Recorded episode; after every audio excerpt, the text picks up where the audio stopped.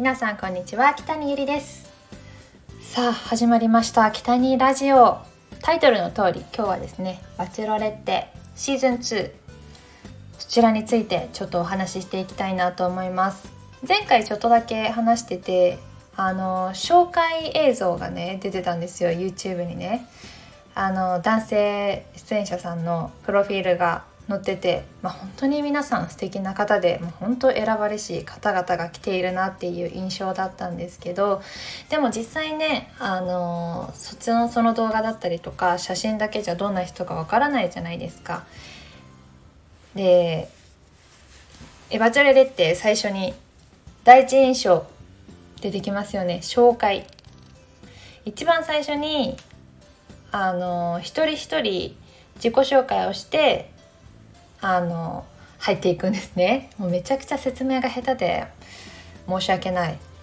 あの今「バチロレ」って見てる方？見てなまだ見てない方はなるべくあのネタバレしないようには話していきたいんですけど、まあ、本当に純粋に楽しみにしてる方は、まあ、また飛ばしていただいてっていう感じですけれども、えーと出演者さんについてちょっとお話ししていきたいなと思います。めちゃめちゃね純粋に楽しんでるんですよ。楽しい。なんか本当に周りでね前も言ったけど見てる人がいなくてお友達も全然見てないので見てほしいんですけど本当は。だからここでちょっとペラペラとお話ししていきたいと思います。あれこれ言うんですけど怒らないでくださいねという感じで始まります。さあ第一印象が大事っていう話なんですけどそう最初1人ずつ登場してきて「あのまあ、まるですお願いします」って感じであの会場に入っていくんですけど一番印象に残ったというかだから印象に残るのすごい大事なんでと思うんですけどホラ貝ホラ貝を吹いていたキラ翔太さん一番なんか印象に残りましたけどね。あのー、ねホラ貝面白いそのチョイス。なんでホラ貝だったんだろう。印象に残るからホラ貝にしたのかな。でも印象に残りましたよ。すごく。あのお顔がすごく顔立ちがしっかりされていてですね。あの本当に職業は劇団員さんということで。目力も顔も強くて、うん、すごく 印象に残りましたホラガイチョイス面白いですよねなんか自分の好きなことだったりとか自分ってこういう人ですよっていうのを初めて会った人に伝えるってその一瞬で伝えるってすごくやっぱり難しいと思うんですよね。そんな中で皆さんあの個性豊かなあの自己紹介ですごく面白かったですね。うん。へえ佐藤マクラーレン結城さんがチョコレートを作ってきていたのも印象的でした。あすごい。なんか力強い男性がなんか何かを手作り。しかもスイーツ甘い食べ物チョコレート作ってきてくれるなんてっていうなんかこの見た目とのギャップを出すのもすごく面白いなと思いましたね。や自分だったら自己紹介どうするかなとかもいろいろ考えながらあみんなこういうふうに考えて自己紹介したんだなって緊張もなんか皆さんの第一印象の一番最初の緊張感もすごく伝わってきてよかったなと思います。私だったらどういう自己紹介するかな。趣味ドラム演奏とかだけどドラムセット持っていくわけにいかないだろうし何しようかな。なんかすごく普通になりすぎて全く印象に残らず、えー、1話で落ちるっていう結果になりそうな予感がする。ねね楽しそうですよね。ほんとキラキラしたあの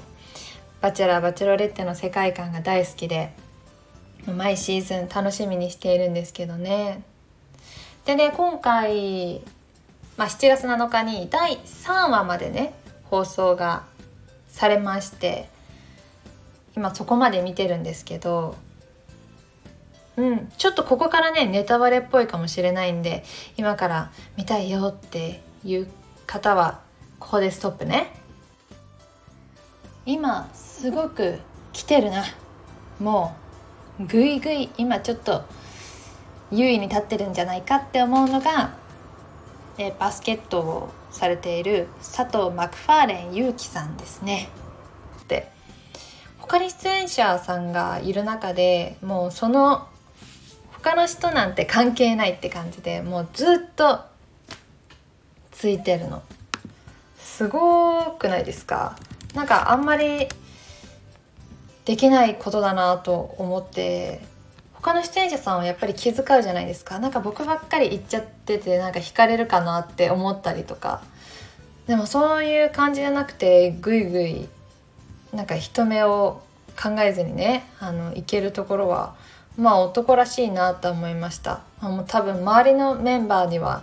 なんかえって思われてただろうけどね尾崎美紀さんの心をでもそれで掴んだんですよね。尾崎美紀さんはそういうなんかグイグイ来てくれる男性が好きなんでしょうね。面白い。私だったらえなんか他の人のこと考えようよみたいな感じでちょっと見ちゃうかなって思ったので。でもその男らしさがとてもかっこいいなと思いましたね。でそう。あとそう。佐藤マクファーレン勇樹さんと長谷川圭一さんは2人ともバスケットをされているということでもしかしたら2人バスケット対決があったりなかったりなんて思ったりしています。2人が 2on1 デートに行ったりなんかしたらもう泣いちゃうかも。はあねそういうなんかどうせね2人ともバスケットボールの選手なので、まあ、純粋にバスケットを真剣にしている姿が見たいなっていうのもあります。そういうところがあるかな。ちょっと期待しています。でその長谷川圭一さんはなんか本当に結構おとなしそうなイメージであいい人そうっていう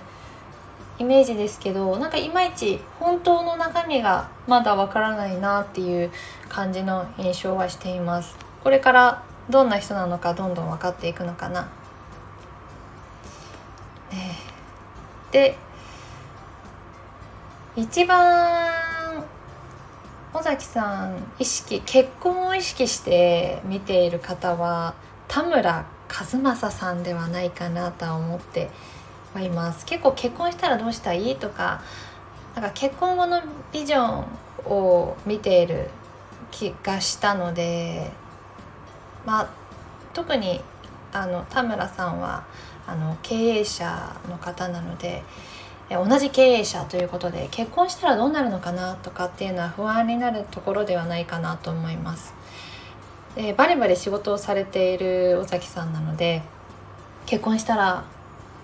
なんか家事とかどうするとか料理どうするとかやっぱ仕事が忙しいとやっぱり家事がおろそかになってしまうっていうのはやっぱり心配してるのかなって思うので。まあでもねすごいですね。田村さんは受け答えでのお手伝いさんが来てくださっていると言っていたのでは相当稼いでいらっしゃるのかなと勝手にね思いました。一番結婚が見えるのが田村和正さんではないかと私は思いました。そしてもう一人気になっているのが中道リオンさんなんですけど中道リオンさんは本当にみんなテレビとかいろいろラジオとか聞いてて思うんですけどとにかくまあみんながお顔がかっこいいということでね可愛いお顔立ちをされてるんですね。で24歳で、まあ、尾崎さんより年下ということであのー、最初の自己紹介でも「あ年下なんだね」みたいな感じで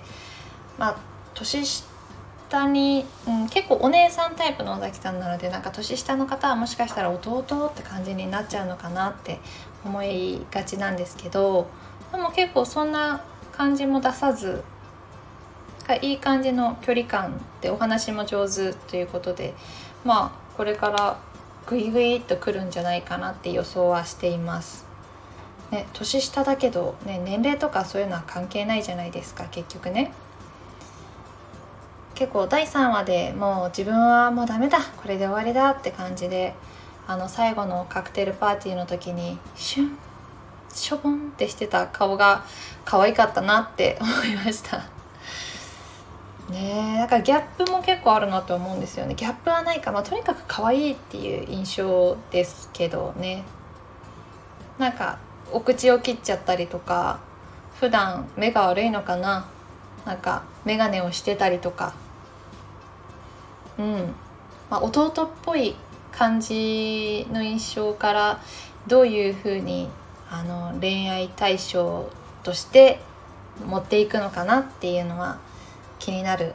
ところであります。はいという感じですね。今私が「バチェロレッテ2」第3話まで見た